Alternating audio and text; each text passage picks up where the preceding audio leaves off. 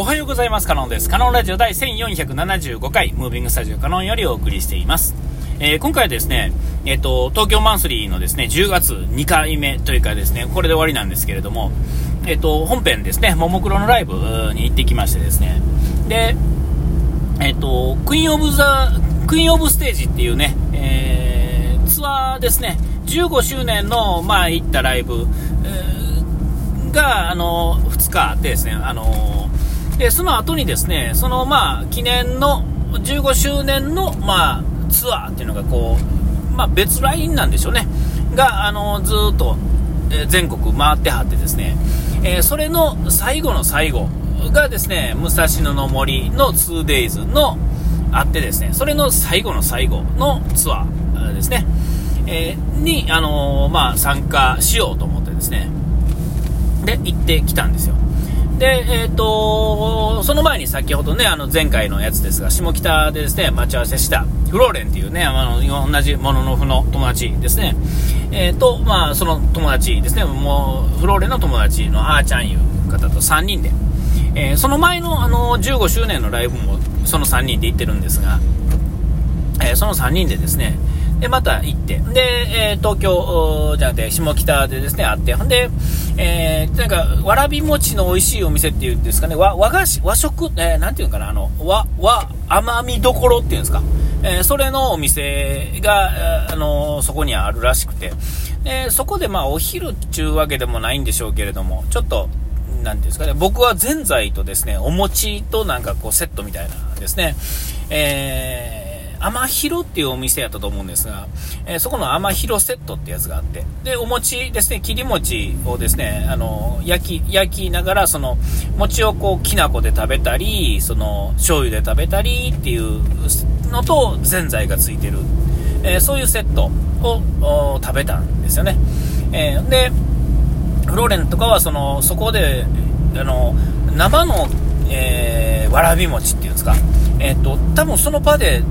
注文を受けてから作ってるんでしょうね。えー、すんごいなんかこう、わらじ餅らしからぬ、こう、とろとろさっていうんですかね。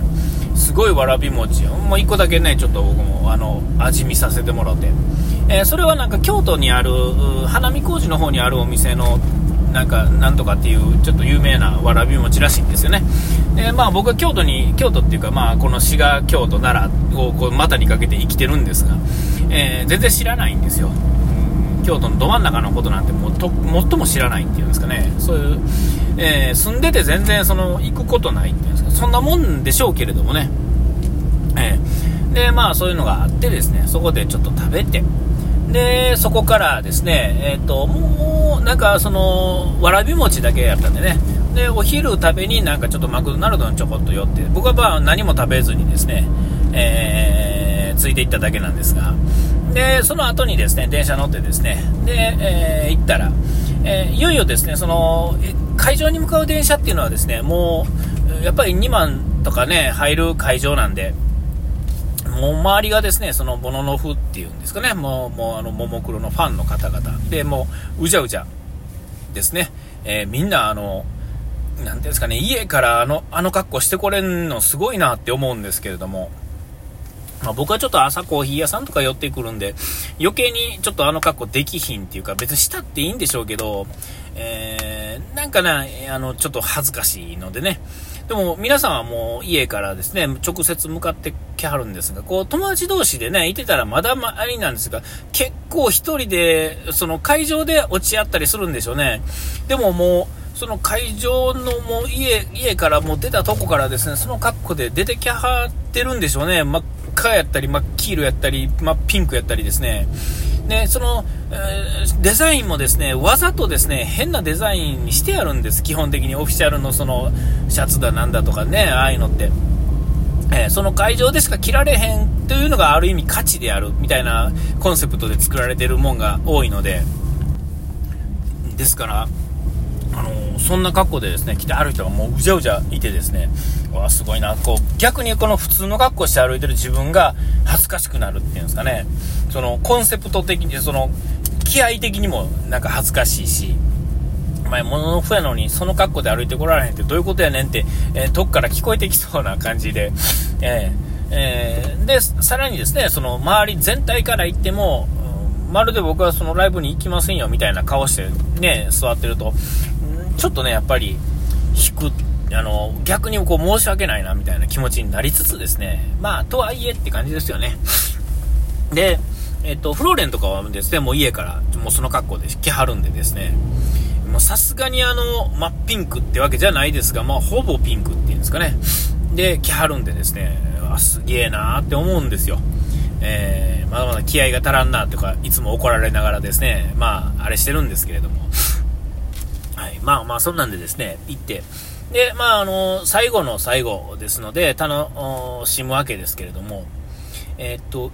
あの、これはあの、今回のこの最終だからっていうよりも、僕の経験則が少ないからなんでしょうね。あの、やっぱこう、周りにいるその、モノノフと呼ばれる、まあ、ファンの方々っていうのが、もうちょっとこう、僕よりも、僕がや、やっと5年目ぐらいに入ったんですけれども、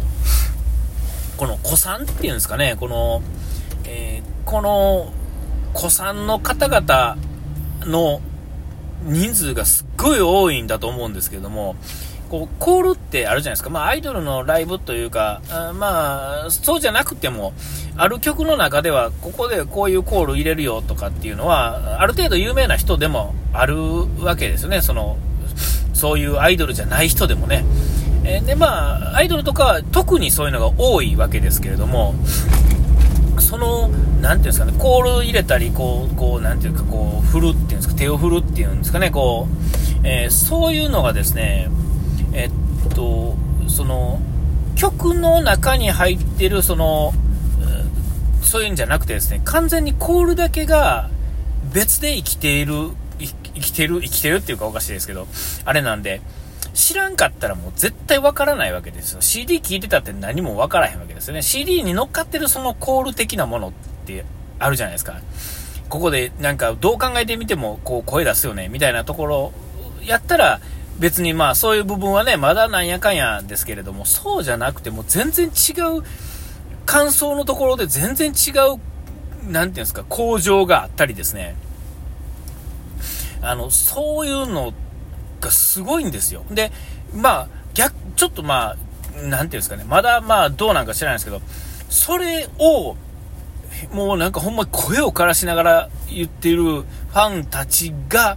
いて初めてその曲が完成する感っていうのが、に、もう何やったら感動するわけですよ。だから、CD を聴いたり、ライブ DVD ってブルーレイを見たりとかするよりも、ライブ行った時の方が、もう明らかに違うんですよね。その空気感が違うっていうレベルじゃないんですよ。もう全然ちょっと聞こえてくるものが全然違ってくるんですよね。えー、あれがもう、あれにやられてるって感じです。だから、言うたら、モノノフのなんかこの、コールがちゃんと乗っかってて初めて曲が完成する感っていうのはすごいんですよ。で、それは多分誰しもが、あのライブに行ったことある人は誰しもが分かってることだと思うんですよ。で、これはより多くのアイドルの方がそうなのかもしれませんが、えっと、ももクロっていうのは、ま長いことやってるっていうのもあるからなんでしょうけれども、ぱすごいんですよね。で特に最初の方の初期の頃の歌っていうのはやそのコールがですねやっぱりすごいんですよ。でその頃っていうのは僕はまだファンでも何でもなかったわけですからほんなそうなってくるとですねあやっぱ体に染みついてない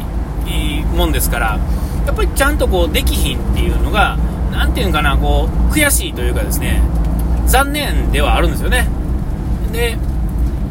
で、もう一つ言うと、さっきのあの服がね、着れ、着て歩け、歩けないっていうのもそうですが、やっぱりちょっとまだまだ恥ずかしいっていうのがあるんですよ。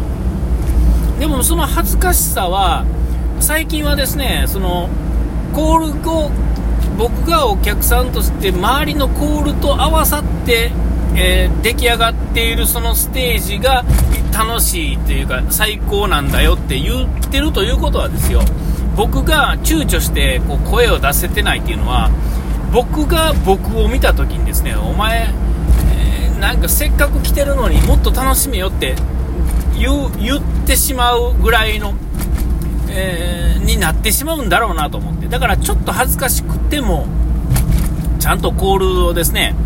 コールっていうか、言える分に関してはですね、できるだけ言ったりとかですね、した方がいいと思うんですよ。えー、だから、前回もそうやったし、ね、今回もそうですが、まあ、分かる分とかついていける分に関してはできるだけね、ちゃんとやろう。ほんで、さらにあの、今ありがたいことに、こう、オープニング、オーバーチュアっていうね、あの、ステージ始まる直前に流れる、まあ、ちょっとしたコールのところがあるんですが、えー、そこはですね、動画撮影していいんですね、そこだけ。で、この時に、えっと、自分の声入るとですね、ちょっとその映像としてはおかしくなるんですが、あえて、ちょっとこう、自分、しっかり声を出してみようと。で、それを残してみようと思ってね。ちゃんと残してですね。で、まあ、ツイッターの方、X の方にはですね、アップしてるんですが、えー、これを一つね、あの、やれるやれへんっていうのは、ただやったっていう事実だけなんですが、その、やったことによる、その、なんていうかな、その次のステップっていうのが踏めやすくなるっていうんですかね。えーえー、せっかくこういうチャンスがあるので、撮影って日本のステージとかだとなかなかその撮影とか許されないじゃないですか。その中でですね、そういう、ね、ほんの一部分だけですが、えー、そういうの許されてるのはできるだけ活用しないと。そこの、その場所で勇気を出さないともう絶対無理な話なんでね。え、それでせっかくやから乗ってみた方が面白くなるに決まってるんですから。えー、どんなもんでもね、ただ見てるだけよりも参加してる方が絶対面白くなるの分かってるわけですから。だからちょっと頑張ってですね、最初はほんまに躊躇してたんです、ずっと。躊躇してたんですけど、もう頑張ってですね、やってですね。で、やったことによってですね、今多分、あの、一つね、前に進んだ感じがするっていうんですかね。えー、そういうですね、えー、まあ、本編にの話なんかほぼしてないですけれども、えー、いいライブをですね、参加できたらと思ってます。あ、お時間来ました。ここまでの間はカノンでした。うがいて洗い忘れずに。ピース